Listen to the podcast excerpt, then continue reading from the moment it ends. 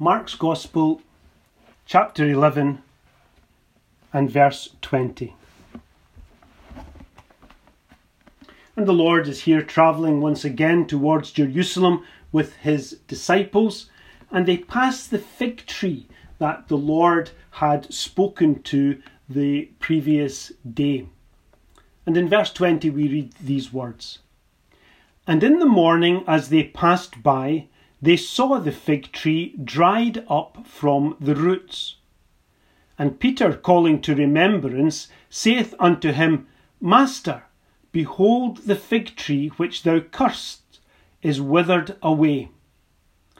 And Jesus answering saith unto them, Have faith in God.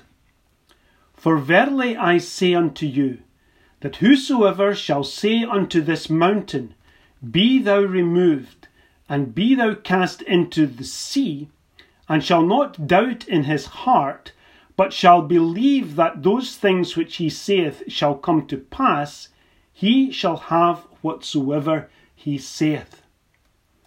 Therefore I say unto you, what things soever ye desire when ye pray, believe that ye receive them, and ye shall have them. And when ye stand praying, forgive if ye have aught against any, that your Father also which is in heaven may forgive you your trespasses. But if ye do not forgive, neither will your Father which is in heaven forgive your trespasses. Amen. May the Lord bless to us this reading from his word. The miracles of Jesus' ministry, as we've seen, I trust you appreciate this many times, were intended as teaching aids for his disciples. That's a, that's a principle that we should grasp and, and attend to whenever we read about these miracles. And yes, they often served for the immediate advantage of particular individuals. And they also spoke more broadly of gospel principles. But they helped immeasurably in the Lord's dealings with his own disciples to train and equip these men for their own ministry when the Lord left them and ascended back into heaven. The Lord showed his power over life and death in these miracles. He showed his power over sickness, disease, and demon possession. He stilled the waves in a storm. He walked on the water. He multiplied loaves and fishes several times. He changed water to wine. He rode on the back of an unbroken colt in spite of a boisterous crowd. And he caused a fig tree to wither overnight from its roots upwards. And we could go on with the examples of the Lord's miracles. But these were not just evidence of supernatural power though they certainly proved Christ's divinity.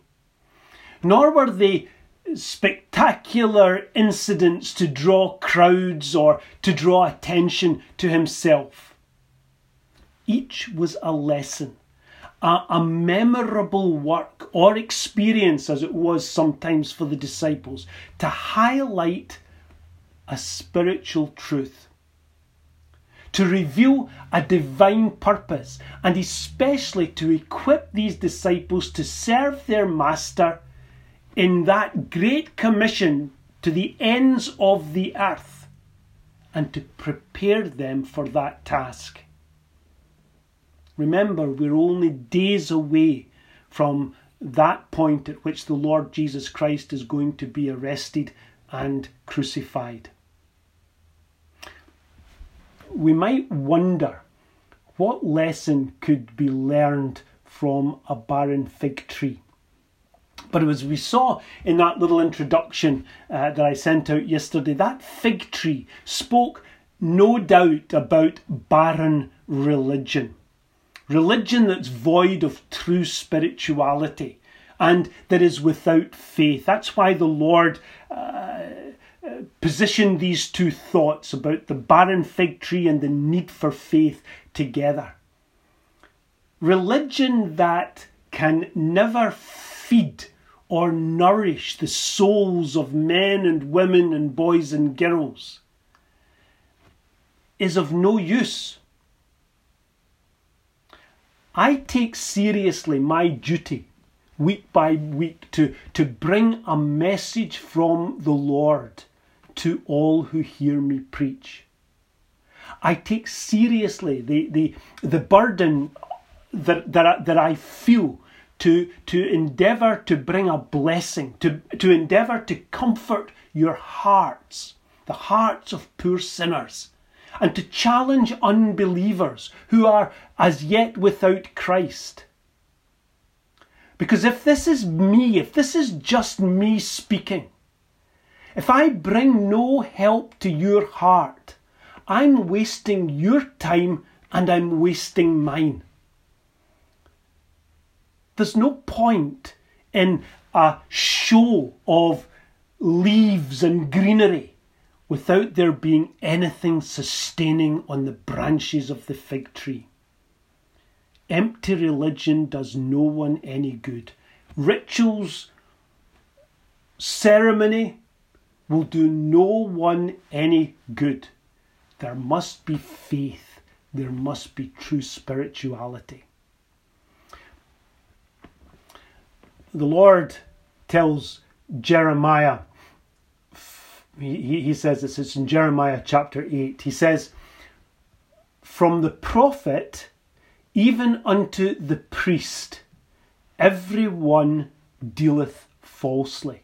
What a, what a statement for the Lord to make about the religious activities of priest and prophet in the age of Jeremiah. If it was so then, is it different now? He says, From the prophet even unto the priest, every one dealeth falsely. For they have healed the heart of the daughter of my people slightly, saying, Peace, peace, when there is no peace. And so the Lord, this is me speaking now, so the Lord brings judgment on the false teachers. And the Lord goes on to say through Jeremiah, I will surely consume them, saith the Lord. There shall be no grapes on the vine, nor figs on the fig tree, and the leaf shall fade, and the things that I have given them shall pass away from them. And that prophecy was the very thing that Christ was vividly demonstrating to his disciples here this day. The time of the accountability of these false prophets and vain priests had come. That time was now.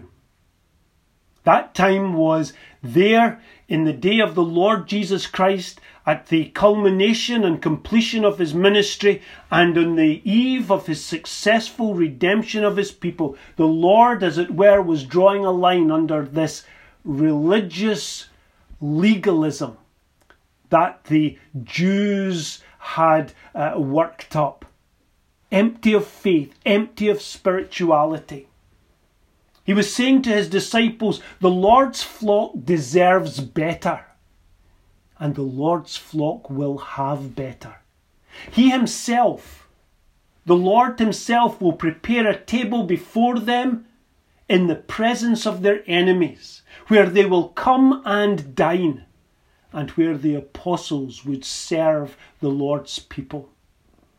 Jeremiah chapter 3, verse 15 says, And I will give you pastors according to mine heart, which shall feed you with knowledge and understanding. That is to be our desire. That is to be our longing. Let us say it.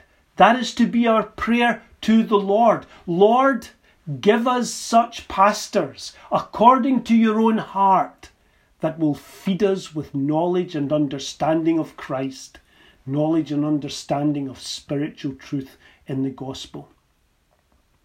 And the Saviour took the opportunity of the withered fig tree and the disciples' wonder at the speed of its destruction. We're told that it was from the roots up to show that the men he would soon commission to carry his gospel to the ends of the earth must do so in the strength of God. They had to do so with a power that would accompany them to the ends of the earth. And it would be faith that would characterize their ministry.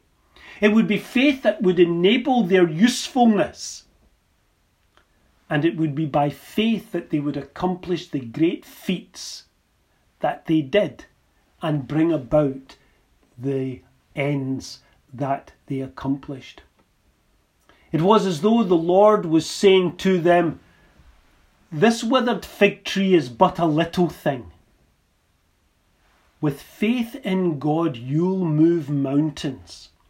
With faith in God, you will drain oceans. With faith in God, you will straighten paths and open gates for the elect whom I shall call by your ministry and by your preaching. And here are three things with respect to the Saviour's counsel and guidance to his disciples that we may draw from this lovely little phrase that the Lord was emphasizing in their hearing have faith in God. Here are three things that we can learn from that little phrase. The first thing is this have faith in God. God is worthy of our trust. God is worthy of our faith. The glory of the triune God in all his attributes, in all his majesty, is worthy of our confidence and our trust. Now, when we think about God, when we when we try to uh, conceive, when we try to understand, when we try to comprehend. What, what was it Moses saw, according to the writer of the Hebrews? He saw the invisible. Well, when we try to comprehend the incomprehensible, when we try to understand that which cannot be understood, we run up against a barrier of realizing that we are human and God is divine. We find it difficult to explain or to describe God because we're created beings trying to understand our Creator. And we're fallen creatures, so that our sinful minds and our intellects are darkened and limited and constrained. And even our words, even our vocabulary, even our thinking processes limit our ability to define God.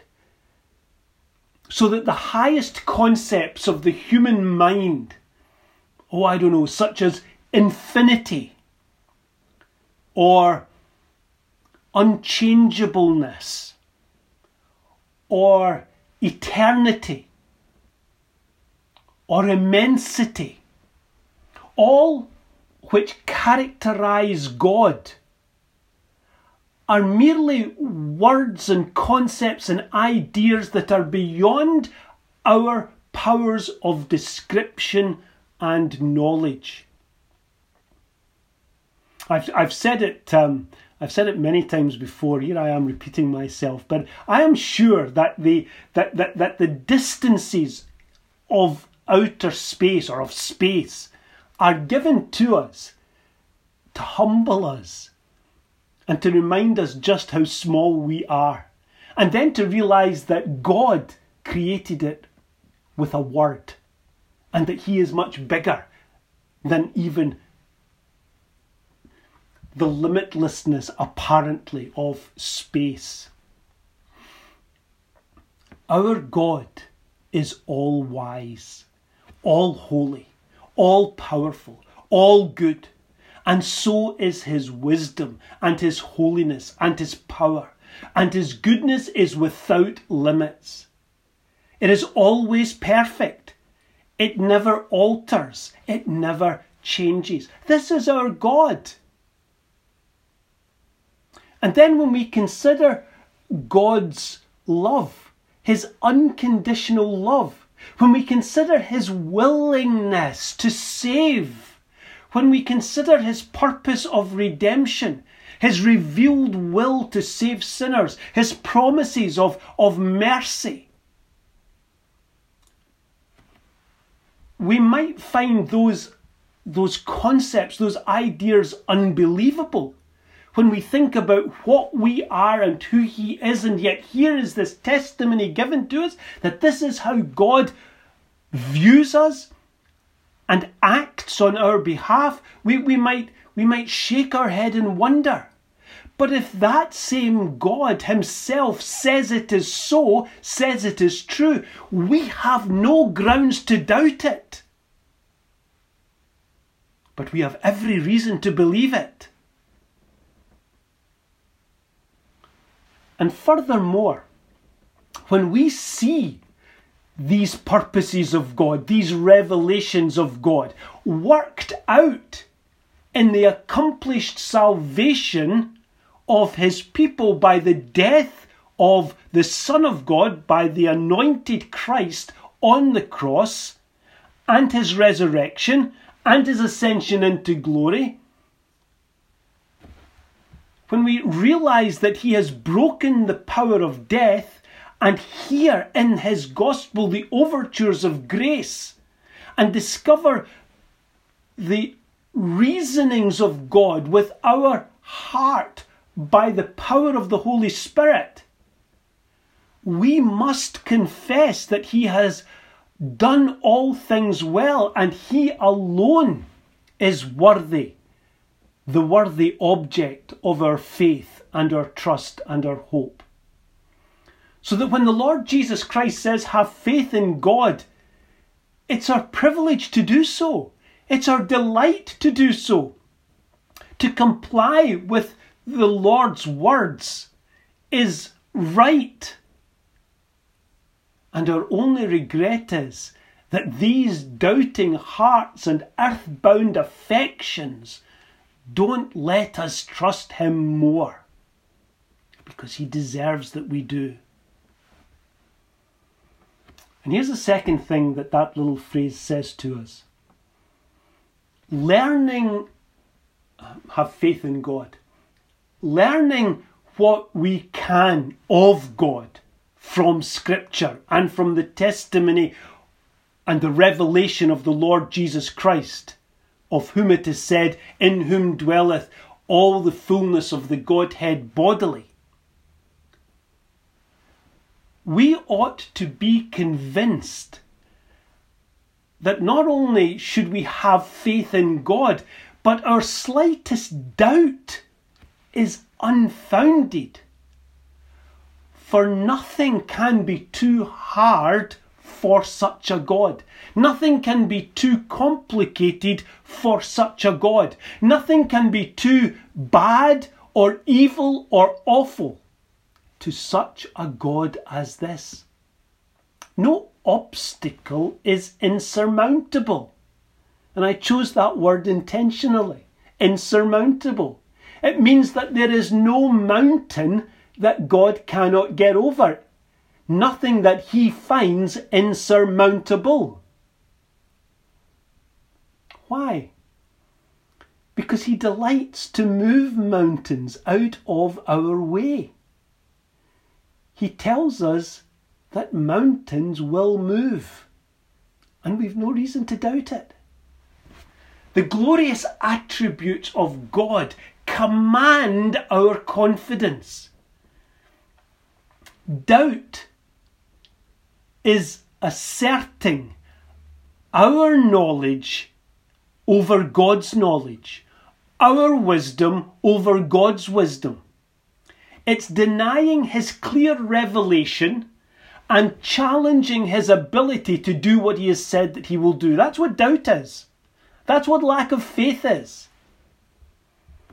So that notwithstanding the Lord's words, have faith in God, failure to trust God is out and out rebellion against God. It's not ignorance, it's not even caution, it's contradiction. And God calls that man a fool who will not believe in him. As the Lord Jesus Christ was preparing for his crucifixion, as he was working his, his last hours, his last few days before his death, see him, see him, and see his heart reach out to his disciples as he seeks to prepare them for the great challenges that lie before them. It was as though the Lord was saying to them, Look at this tree. It's barren, it's empty, just like the sinful hearts of men and their self honouring religions. He's, it's as if he's saying to them, I will show you how withered they are. They're withered from the roots. They're dried up from deep within themselves. They have nothing to offer sinful men and women. But you have. But you have, he says to his disciples. You are going to carry the gospel of saving grace and eternal life to these empty sinners. And you are going to gather up all those who are mine and for whom I shall give my life in redemption. And furthermore, says the Lord, do not doubt it will be so. Have faith in God. For the very mountains that stand before you and seem to be so unassailable and insurmountable will run to your assistance. The very mountains will be your assistants in the gathering in of my elect. They will fill the valleys. The mountains will fill the valleys. Now, what happens if a mountain fills a valley? What happens if a mountain displaces a sea? It makes the path smooth.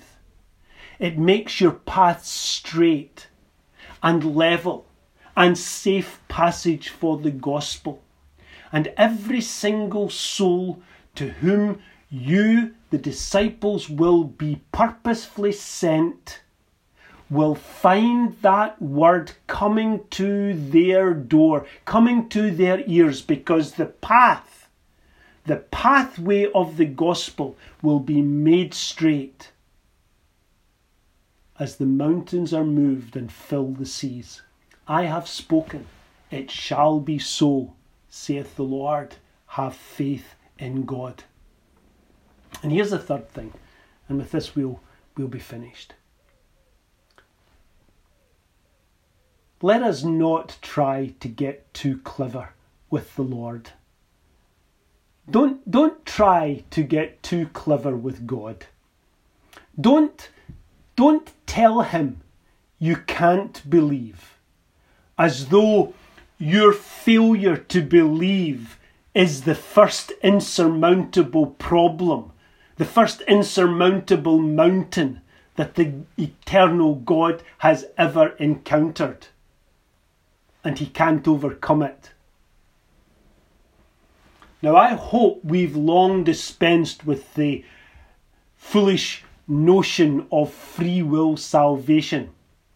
It is as stupid as it is unbiblical.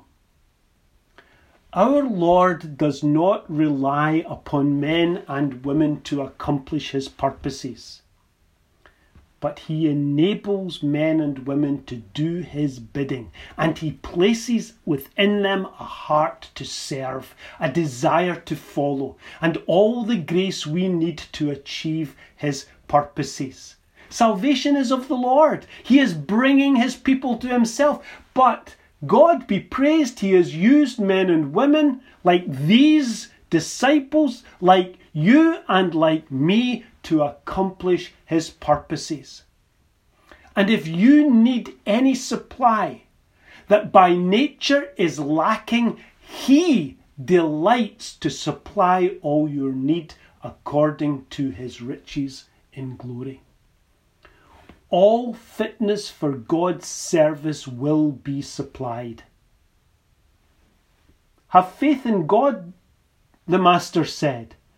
Faith is a gift. Faith is a gift. If you don't have enough of it, if you feel a lack of it, then ask the Lord for more. Forgiveness is God's mercy. Grace is free. What we have freely received, we delight to freely give. And this is the lesson the disciples were being taught. I sometimes think that we make too much of our doubts and our fears. We give Satan too much credit. Our, our self criticism becomes so familiar that we're, we're loath to take God's promise of victory at face value.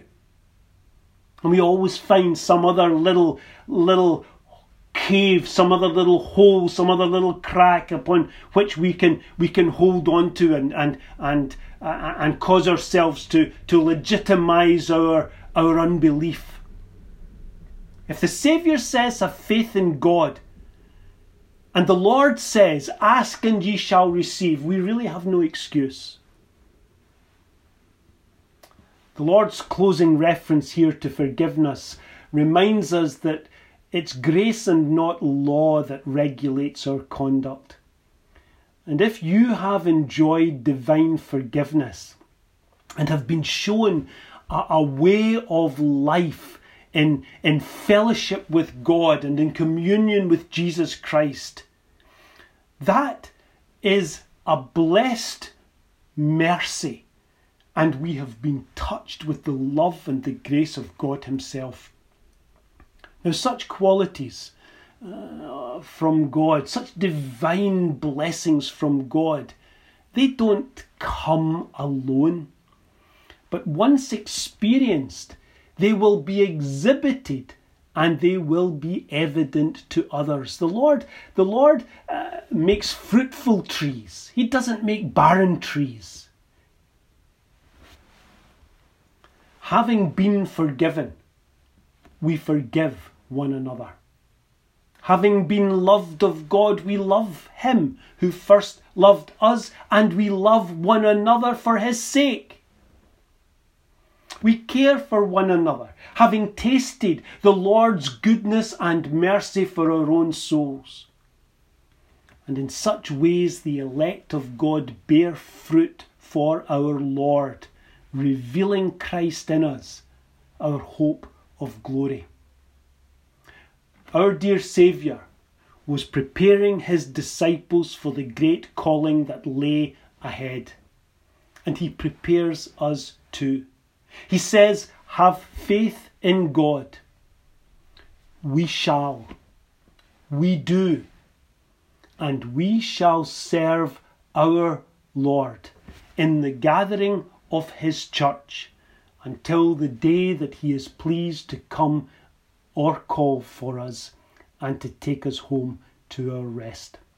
May the Lord bless these thoughts to us and encourage our hearts in them. Amen.